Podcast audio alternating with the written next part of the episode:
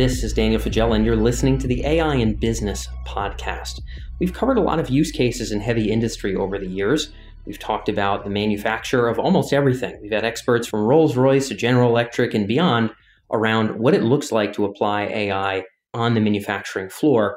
We speak today about what it looks like to service those products once they're out in the world. This is a topic that we hinted at in our last interview with GE, and we go deep in this particular episode with Chris McDonald, who is the head of AI and analytics at PTC. PTC is a multi billion dollar software firm focused on the service operations industry, and Chris speaks with us this week about the adoption journey for folks in service operations.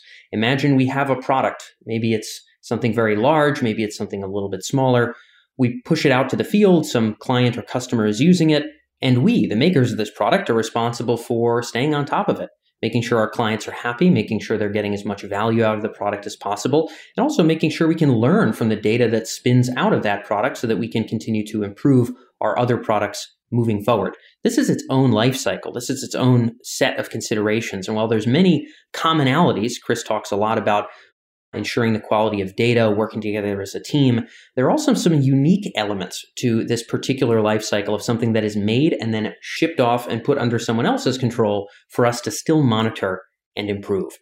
For those of you who are making smart products, this might be a fun episode to see a little bit of where the future of your industry is headed. And for those of you in any other industry, I think it'll be fun to learn about the successful adoption journey of companies in this particular space.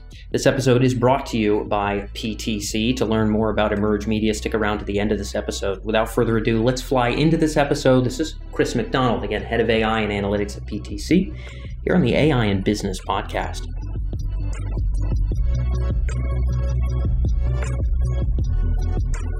So, Chris, I'm glad we're able to have you with us on the program. Welcome to the podcast. Thank you, Dan. I'm happy to be here. Cool. Well, we've got a ton to cover, and we're speaking at a bit of a high level about a sector and space that you're quite familiar with. When it comes to getting AI projects right, strategy often sort of has to play a role. And I know that you have some particularly firm opinions around what it looks like to align data strategy to business strategy.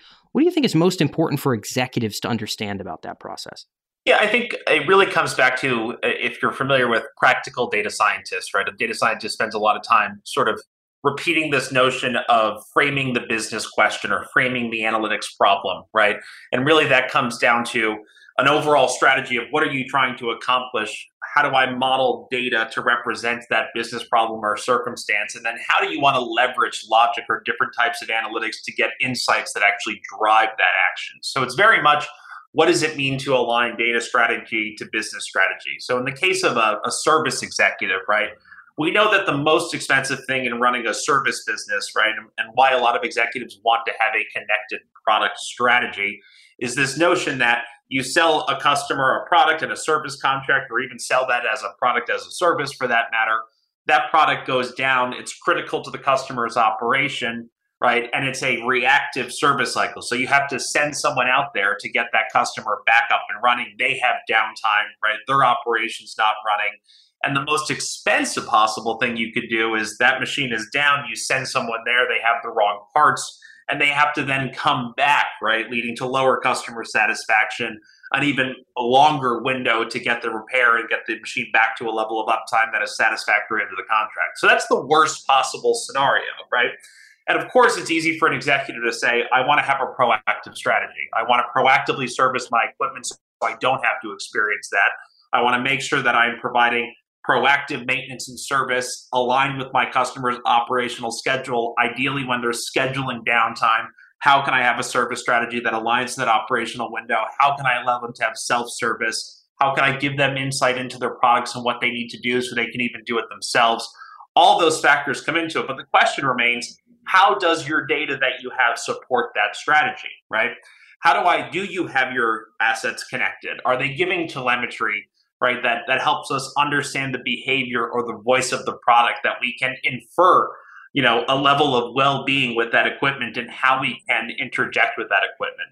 All of that is part of aligning a data strategy. So if I take even say predictive maintenance as a use case in general, whether that's predictive maintenance from a maintenance team in a manufacturing plant or from a service provider of, of a piece of equipment or an OEM, right? There's this concept of data availability that we run into right? It's it's often one of the biggest concerns in our firsthand engagements working with customers on predictive maintenance, right? You need to have a sufficient amount of data from monitoring a piece of equipment, right, over an a historical period of time. But you also need a history of some sort of adverse action, right? Event that usually comes from a maintenance system or a service system, right? And you need to be able to bring those two things together to create a sufficient data model, right? And that's not actually a technical challenge. That has to be driven through business sponsorship, right? There needs to be a, you know, someone saying that our data is a critical asset to understand our service or our operation strategy. That we need to be able to align our monitoring data to our, you know, systems where events or outcomes are tracked. Because ultimately, it's not just that availability, right? But you need to have a, a data quality as well to it, right? In the case of a service technician, you know, sometimes he might be in there tracking something that he's doing, right?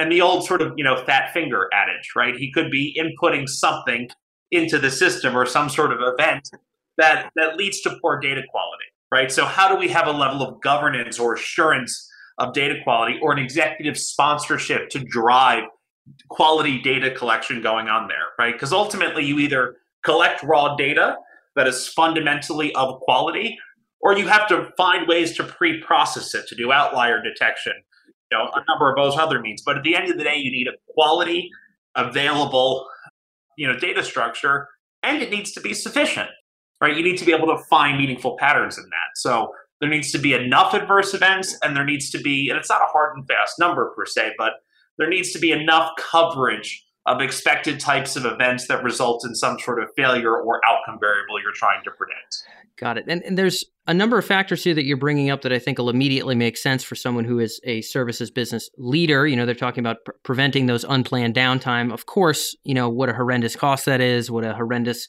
loss of face of the customer that could be under different circumstances. That's going to click for them a lot discerning and detecting which of our data sources are clean off the get, which are going to need pre processing, how to identify outliers. That's probably not going to be in the C suite where that happens. So, when it comes to right. aligning data strategy and business strategy, like you said, executive sponsorship, absolutely. Our experience is a lot of this really has to start at the top. Executive AI fluency is the name of the game. You might argue that's why we're in business, actually. Right. Because get, getting smart up there is, is a big, big deal to make the stuff on the ground happen. But talk a bit about how much does the exec need to know about the technicals of AI versus what do they need to understand conceptually to get the right people in the room? Because it sounds to me like aligning these strategies is going to involve getting those folks that know the machines, getting those folks that know the data streams under the same tent with that exec. How do those folks come together? So I think on the executive level, there's enough fluency needed where you have to understand that it's not just an overall arching strategy. I want service optimization, but I think you have to get down to the level, and this is not a technical level, in my opinion, right? It's it's the basic question of I want an executive to be able to articulate in a program what they want to predict, right?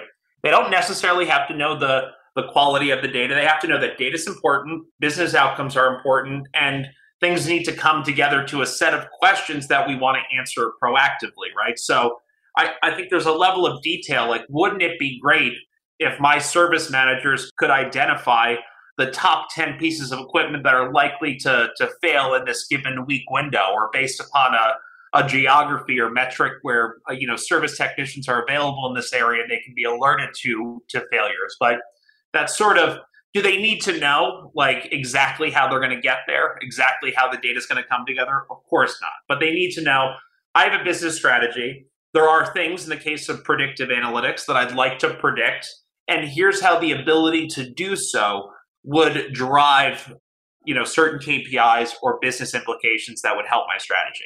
Yeah. I think that's a level that's not technical. No, no. But it certainly shows a level of understanding and that there is going to be technical work and sponsorship needed to drive those things. That's going to undergird it. Yeah, we think about it more as like a conceptual grasp for the most part, right? You don't yes. need to you don't need to build a support vector machine on the weekend for fun in order to to serve that executive role. And there's kind of two elements to this. I'd love to get your sense of the balance. We really consider them to be different. You might have kind of a, a different take on this. There's sort of the, hey, I'm an exec. I've got a Twitter feed.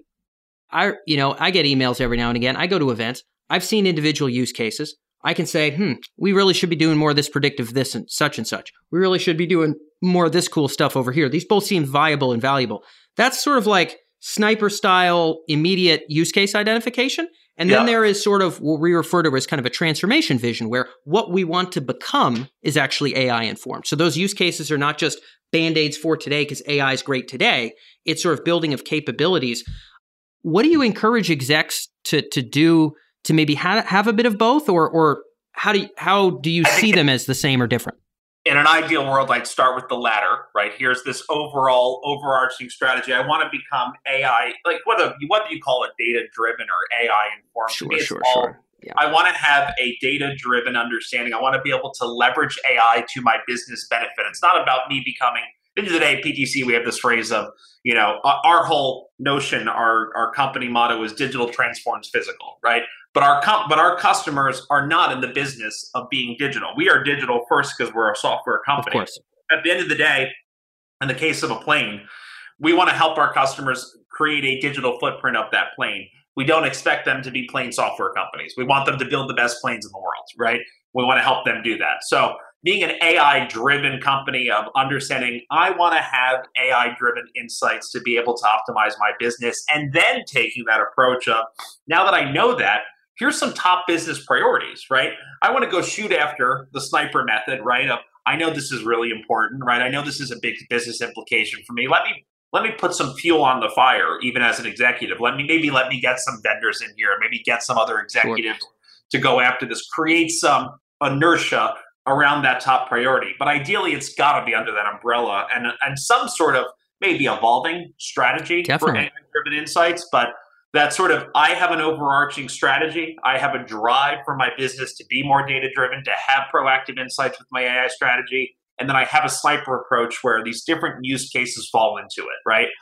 Because I think with that, you can start to get to a point of, okay, I'm snipering in on, say, a predictive maintenance type use case or predictive service, right? But I also want that executive to be able to go to the next level just a little bit. Yep. And that is what are you trying to predict and within when? Like, so if I ask an executive, I want to do predictive maintenance, right? Well, the next question is, okay, but if I can predict that something's going to fail, does it help to know that it's going to fail within an hour? Is that enough time for you to do anything about it? Really? Right? So you, you want to get to that next, you know, thing where that executive is willing to bring in, say, a service manager or even an experienced service technician to start having the conversations of maybe I need to understand remaining useful life Maybe I need to understand, yeah. you know, when something's going to fail in the next two days or three days, right? Maybe we need to gather together to have some of the more technical conversations with better business sponsorship framing to say, hey, I want to be able to understand when our equipment's going to fail within a week, right? Go try to model the data, try to get it that way, and come back to me to see what we can do. That's a really powerful. I have an overall strategy. I'm sniping for yep. those key use cases. And I'm willing to go to that next level to help frame the analytics question that gets my technical teams moving and shows that I'm invested in knowing a little bit about what they have to do in the realities of the world. That's a powerful AI driven executive. Big time, yeah. I mean, and and again, I think some execs think, oh, I got to go back and get one of those certifications from MIT or something. Well, not really. I, ideally, you, no. get enough of a big level vision, and frankly, those the time in that room, like you just articulated, with the the the, the folks that are technicians, with the data scientists, to really yes. hash out what are we measuring and how. That's the school of hard knocks right there, and that, and yeah. that's it's much better than taking a swing at a project, closing your eyes, hoping it turns out like IT, and coming back to it three months later. You, yes. you, number one, that's not going to succeed, but number two, you're not going to learn nearly as much as the way that you just articulated, Chris. So I think that's something that leaders should be jotting down. Well, um, and if you go, go to the next level, like if you say to yourself, okay, an executive can do those sets of things, well then you put together, say, a prototype, right? Maybe it's before it goes into production, you're not using it, but you, are just early on this journey. You have the strategy. You say, I want to go after predictive service, predictive maintenance, and you get your team together and a vendor or whoever, right? And they come up with something, right? And you're sitting down in the room then, well, now suddenly you want to measure ROI, right? And you can start being ready for a conversation of, you know, take, I'm going to use predictive maintenance again, but the model needs to have a good ROI, right? Well, there's two components of that yeah, there's model performance. That's going to be technical. That's things like confusion matrix, right? Area under the curve, etc. But there's also cost revenue associated with various aspects of model performance, right? So a, a false positive in predictive maintenance or quality translates into cost to perform an additional inspection or reprocess a part or replace a part earlier than necessary, right? A false negative, right, may result in a failure in the field, which impacts something like warranty costs or uh, customer satisfaction, penalties, etc. So maximizing performance of a model sounds technical, but when you put that model into production, it has very real business and literally numbers associated with it. So oftentimes maximizing performance of a model is important, but over optimizing it can be just as costly in terms yeah. of the number, right? Yeah, yeah. So there's these major say if you if this business technical translation, when it carries forward in the right identification of a use case, the right sponsorship at the right level to bring the right vendors and the right people in the company there, but also evaluating the ROI of a prototype that you've invested in and the real life practical use of it, that level of understanding can start to really hit the right spot there when you start to be have the willingness to say, okay, I don't understand what ROs like what you know yeah. area under the curve or a confusion matrix is. I mean, it's called a confusion matrix for God's sakes. Right? Yeah, so yeah, yeah, yeah. It's but I if I can have someone explain to me the real life costs of what these terms mean, then I have a meaningful understanding of the ROI, right? And I can start to make business decisions to say, don't over optimize this. I understand the cost and benefits of a good enough model. Let's put that into production. Yeah, yeah. So when can you crawl, walk, run versus when do you need something that's astronomically higher performing before you even get started? We're going to get actually directly into the business KPI side of things because I know for you today we're really walking people through the journey of what you've seen other services leaders go through when it's done well. And yes. number two, I know is going to be the business KPIs. I know you you had some some topics we were talking off mic around sort of data quality and other considerations for getting started with strategy. Is there anything else that you want to chip in there before we fly into KPIs? Yeah, so I think it's under so again just to reiterate the data yeah, available yeah. it's it's sort of having an historical period where you have the monitoring data think sensor data along with the tracking of the adverse events. Know that you have to bring those together to create a data model right that ultimately will be used to learn to create a predictive model right? So it, and ultimately what is a predictive model right? You're learning from historical data right? You're building a basis and then you when you operationalize that model you're saying given a set of events presently what is the result going to be in the future, right? So you have some sort of way of understanding that given this set of events, a time window that you're going to be able to pull a meaningful understanding of the future probabilistically together, yep, right? Yep. So, and then in terms of data quality, I think the notion is is again that that garbage in, garbage out principle, right? So if you have, you know, I use the example of the service technician, the fat fingers, being aware of additional cleanup that is necessary and, and understanding that there's this data quality needs, in my opinion, needs to be a first order of consideration for the enterprise, right? So there is never enough emphasis put across an organization on data quality and the importance of it and what it means for different areas. So a good CIO, a good chief data officer, a good chief analytics officer, in conjunction with business leaders, need to be having conversations on a daily, weekly basis on what data quality means to their parts of the organization, whether it's a service technician, whatever it may be. And then again, sufficiency. I think it's really important for when you're that executive sniping, right, and picking those use cases, there's a level of sufficiency when it comes to predictive analytics. So people always tend to pick an asset that is most important and therefore has been over engineered and over serviced not to fail, right? So there's this fallacy of the thing that never fails is going to be the best to predict for failure. And that may or may not be true, but in order to derive a pattern, one, two, or three events is not a pattern, right? You know, it, there's no hard and fast number, but there has to be a sufficient amount of the, the adverse events or the positive events, the outcome or dependent variable that you are trying to predict, and you need to model data to bring together enough to derive a pattern right? And there's certain strategies like oversampling and all that kind of stuff, but you need a sufficiency of the problem in the historical past to sufficiently model a predictive analytics model to predict the future. Yeah. And there's not much to worry about for sufficiency if quality wise we're not even in the right ballpark in the first place, right? So um, exactly yeah. right. So so can we check the quality box and then we can ask the question, great, which of these could we even stand on? Which of these might even right. have value inside of them? So that's that's a nice way of thinking about order. I'll summarize sufficiency, right? It's that like I use this sort of phrasing, right? Ideally, adverse events should have enough coverage, right?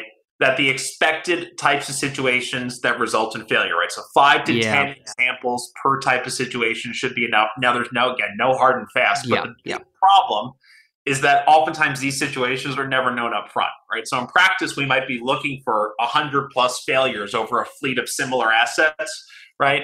And then another consideration is that if your assets, like I said, are quite good and don't fail, it's going to take a really long time to collect enough failures. And that's why big data storage, data lakes are really important to enable a true enterprise predictive maintenance strategy. You want to store a lot of data for those assets that rarely fail.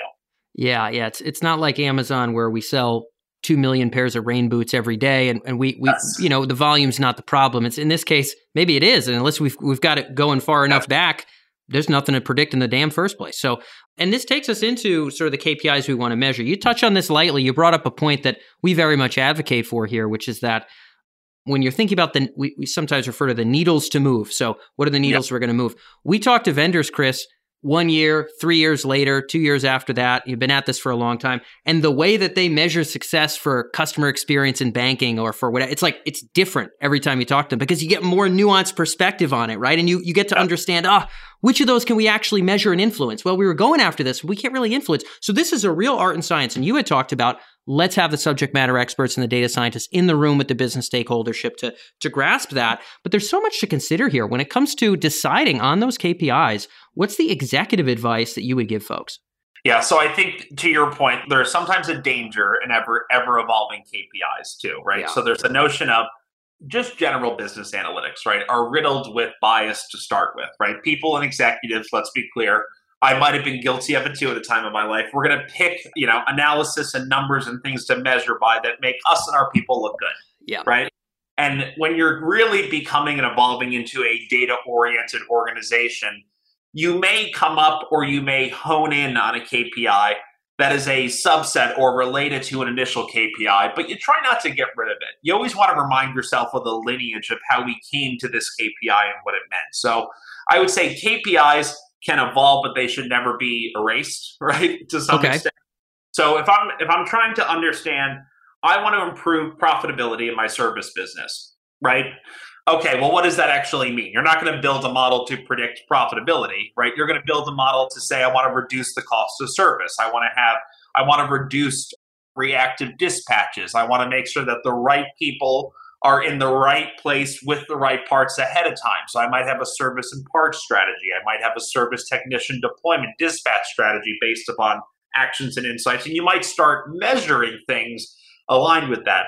How many times did my service technician get called and he had the right parts with him the first time? So first time fix rate, right? Might be a KPI, right? But you have to be able to marry that back up to the profitability, right? There is a way to do that as so long as that original KPI didn't somehow disappear. I'm trying to improve profitability. One of the ways I'm trying to do that is to improve my first time fix rate, right? My first time fixed rate is now 90% versus 70%. What's the cost associated with that? How did that affect my profitability, right? It might just be a secondary or tertiary calculation or remind yourself of initial KPI, right? So it's just a little legwork up front on the ops side of things. But all of that being said, there's technical execution ops, right? Finding the KPIs that drive a service manager and a service business that are actionable, that speak to consumption too. Hey, we've gone, we've leveraged this AI driven umbrella, these use cases. What does it mean that your people actually took advantage of the insights from this work?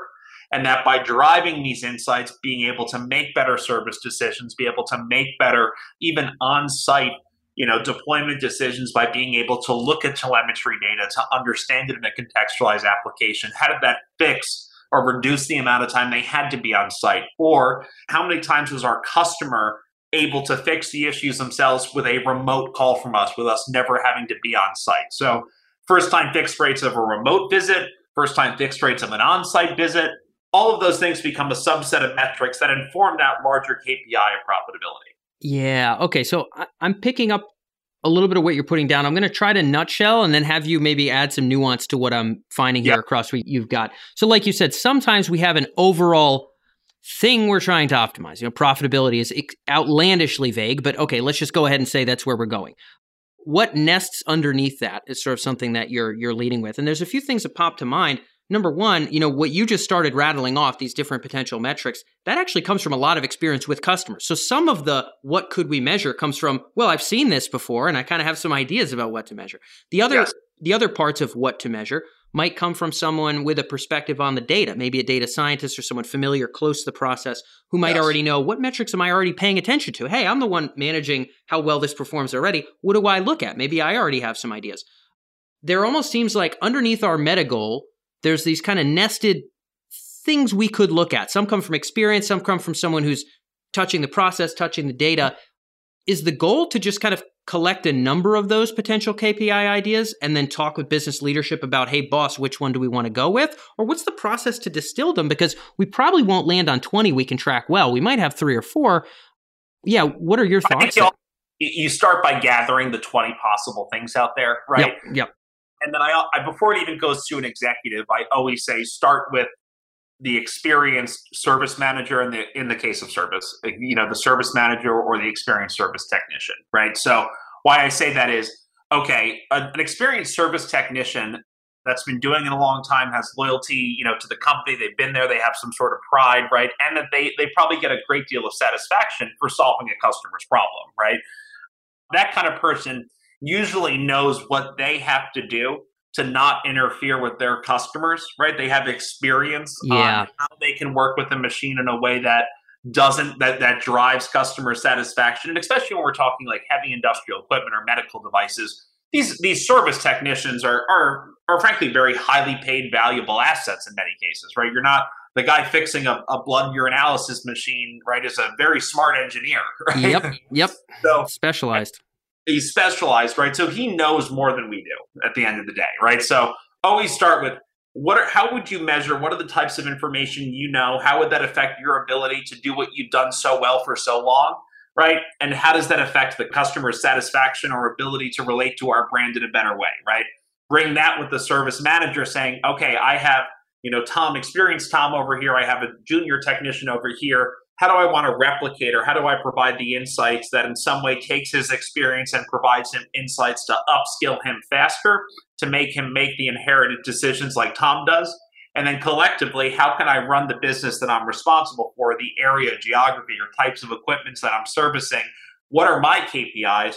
Combine those together to get the list of 20 down to 10, and then drive it with the service leader to say, how which which of these are the levers that are really going to pull or make a huge difference across the business. Ah, okay. And do you advocate that sort of pairing the data and subject matter expert person together as kind of like if, if you had it your way in any given project, would you say that would be so, part of the way we build these every time? If I had it my way, I would say the biggest miss actually across the board is an executives or even a data science company or your own internal data science team, their unwillingness to to spend time with the tactical, most experienced person either on the platform, whether that's a continuous improvement expert or a maintenance engineer, or in the case of a service technician. I can tell you why one of the earlier times that I fell in love with applying data science in the industrial space was working with a very experienced data scientist that I've known for many years. And sitting on a factory floor, this company had just spent tens of millions of dollars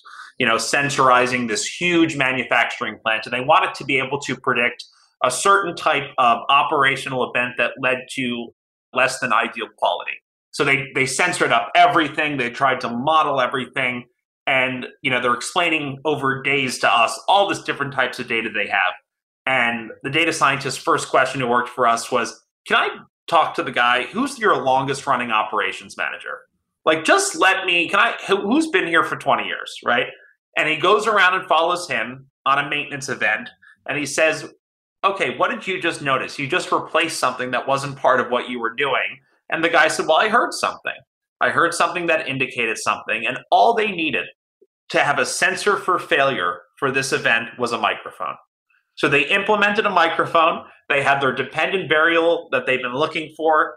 They didn't have to spend tens of millions of dollars. We're talking a couple hundred bucks and they had an answer to a multi-million dollar problem right yeah. so don't underestimate the power of listening to a domain or subject expert in fact if any at the end of the day all of these advanced analytics initiatives the tighter collaboration you have between software engineers data scientists and subject matter experts that's always going to be the home run We call it connective tissue. And yes. certainly in your world, it's no less important than it is in every other damn industry that we cover over here. And you're putting a, exactly. a nail in that coffin big time for the listeners, which I certainly appreciate. So this rolls us into the last part of sort of the journey. So when you watch people do this well, they get their data strategy aligned and there's some fluency there. They come together and discern KPIs. Ultimately, this has to enable action. And this is yes. kind of part of thinking through strategy is, all right, what are the actions this is going to enable? So we're in this the C-suite, the boardroom, we're mapping this stuff out. We've got a strategy that feels strong. We've got analytics that feels strong. And now we've got to think about boots on the ground. What's the impact? How do you guide people through that part of the process? think about consumption right off the bat. So, who is going to be, you, you build this strategy, you bring this data together, you build a model, say you can operationalize a model. Now, all these things I'm saying are not easy, right? Let's be clear. They, everything that we're talking about makes it easier because you get some of the business hurdles, get some of the politics out of the way, make sure that you're aligned to ROI and business sense. But at the end of the day, the rubber hits the road. Let's say you can do these things, right? Well, you're in a really good spot now's not the time to waste it, right? Now's the time to make sure that you're understanding who is the, if I'm in the manufacturing plant, who's the operator that's going to be looking at this? Or who's the service manager that's going to be looking at these insights? Because at the end of the day, the difference between showing a value that is from a sensor, the temperature is this, versus this is going to fail because of these factors. Well, to many people, just looks like another number on a screen, right? So they have to be able to understand the results of an underlying predictive model. And that means it needs to be summarized. That insight needs to be summarized in a meaningful and actionable fashion for the end users that we can safely assume are not analytics experts, right? In the industrial space, it's you can almost be guaranteed it's not an analytics yeah, expert, yeah. right? So the space that we serve, it really has to be meaningful to that domain expert, and that's where just a little bit of thought about asking that person. And maybe that's not even the expert guy, right? Asking anyone who's going to be able to use these, doing a little bit of UI testing. Doesn't have to be full fledged software company UI testing, but saying, hey, if I show you this dashboard that you're looking at and I show you this prediction, what do you do with that? How do you interpret it? How can I train you? What could I show you to make that clear? Right? And by the way, what actions can you take or can't take based on this? doing that stuff as part of the prototyping, thinking about end consumption goes a long way before you roll something out to realize that no one understands what they're looking at. Because that's the most defeat, self-defeating thing you can do. Yeah, yeah. When you've sunk all the dollars in. So let's talk a little bit about preventing that circumstance. We're talking about kind of executive strategy and transformation at a high level today. Strategy, KPIs, thinking about consumption right off the get. All this is happening in, in a strategic executive kind of level. So when we do start picking those projects that are going to fit under this umbrella, which as you had said, ideally is how this operates, is we don't just go sniping first. We kind of think about our transformation. It almost feels like part of the consideration on maybe even what projects we pick is which of these do we think will actually be able to get any adoption at all? Maybe some of them, any kind of output would be like a whole new interface, a whole new workflow, and it just feels like let's not start there, you know?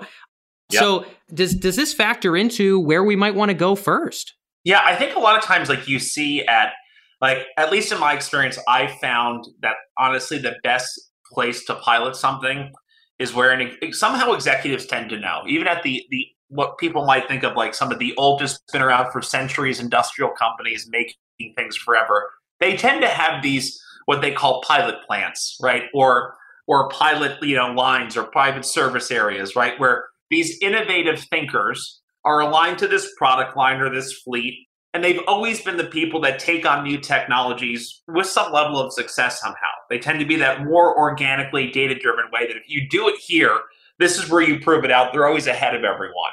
And there's something to that, right? It means that this group has a way of operating that the company in some ways might wish the rest of the company did, but they're willing to at least work with these new technologies to give you a sense to iterate a bit, to be a little more agile, and say and be the proving ground because they want to be the first to win. They yeah. want to be the operator. They want to be the service manager who's on the cutting edge. Yeah, that's yeah. not a bad thing. Yep. Right. That's someone who is willing to work with you, who's willing to take some risks, and you can sort of figure it out, iron out the details in a more innovative environment. Yeah. So part of well, you know, we had the the global head of AI at IBM on the program not that long ago talking about how honestly a lot of where it makes sense to drive innovation, we got to consider data and and a number yes. of those factors. But do we have a place where enthusiasm really lives and breathes and where we think someone's going to be willing to push this through? You know, like you said, maybe it's a bit of a selfish motive around their career, but so long as it's within the bounds of bettering the business as well, we kind of need somebody with that motive, right? Imposing it top down, like, oh, Steve hates change, but he's in this function that we think is going to transform. Let's have him spend his next 18 months doing this. Maybe that's yep. not the best way to do it. Sounds like you're doubling down on some of that as maybe, well. Maybe I'll demystify a, a, a classic sales tactic, right? Is that any one of our good salespeople is going to find that person and they're going to try to make their career better by them bringing in us better right? Yeah. And it yeah. is it is absolutely selfish on both sides but i got to tell you more often than not it works. Yeah yeah. Hey i mean i appreciate the frankness. I really appreciate we talk to vendors and ultimately the way we see it chris you know we're in the middle of buyers and sellers all the time. Change isn't going to happen unless you know dollars change hands and ultimately dollars change hands best when everybody's informed and the value's clear and they're excited about it. And being able to find somebody that can actually be excited is, is very critical. And, find, the, and, the good, yeah. and the good news is now is that in modern software times, we're in a subscription business that if it doesn't work out, none of us are going to benefit. So it's not like we can really pull one on you anyway. Yep. Yeah. Yeah. Incentives are aligned in many regards, right? Exactly. So there's a lot to be said of that too. Final little point here on enabling action. So, you know, you mentioned the idea of kind of having these pilot lines or what have you, that often being a good petri dish to begin with.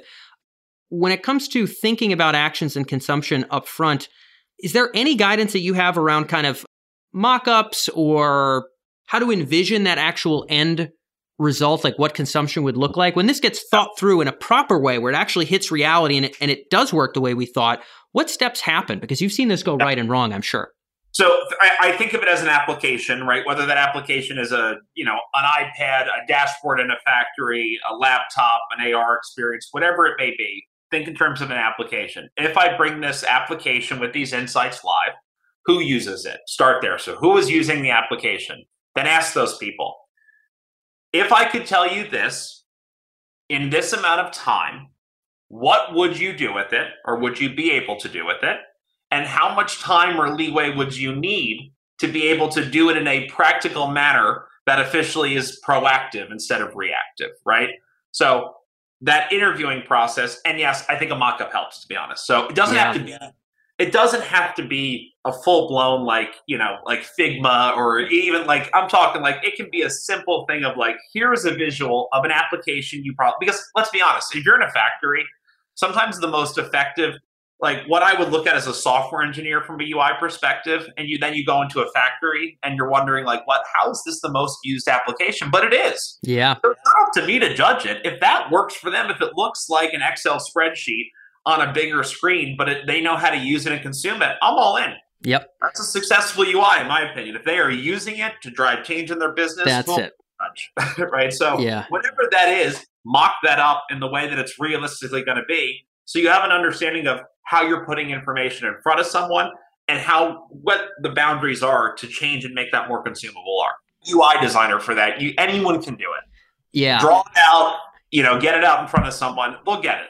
O- overthinking is common here, right? Like we're building a new startup from scratch when ideally exactly. we actually just want to be augmenting and leveling up an existing process because especially if it's an early project, the less change, the better. The more it looks exactly oh, like what they're doing already, the better. Well, and you start introducing an entire new software, oh, entire no, no. visualization into something. The best thing you can do with analytics is another number that means something different in a context that already exists that might have been the most quotable soundbite that we had in this. That's a that's a nice tight one that I think people could take home as well. That's good, and that's a that's a solid topic to end us on. We covered a lot of ground today in the transformation that has to happen in the C-suite to bring AI to life. But Chris, I appreciate you sharing your expertise and being with us on the show.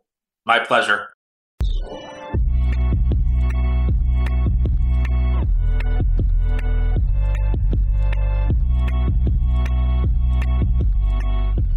So that's all for this episode of the AI in Business podcast. A big thank you to Chris for being able to join us, and a big thank you to you, our listener, for sticking around here all the way through to the end of this episode.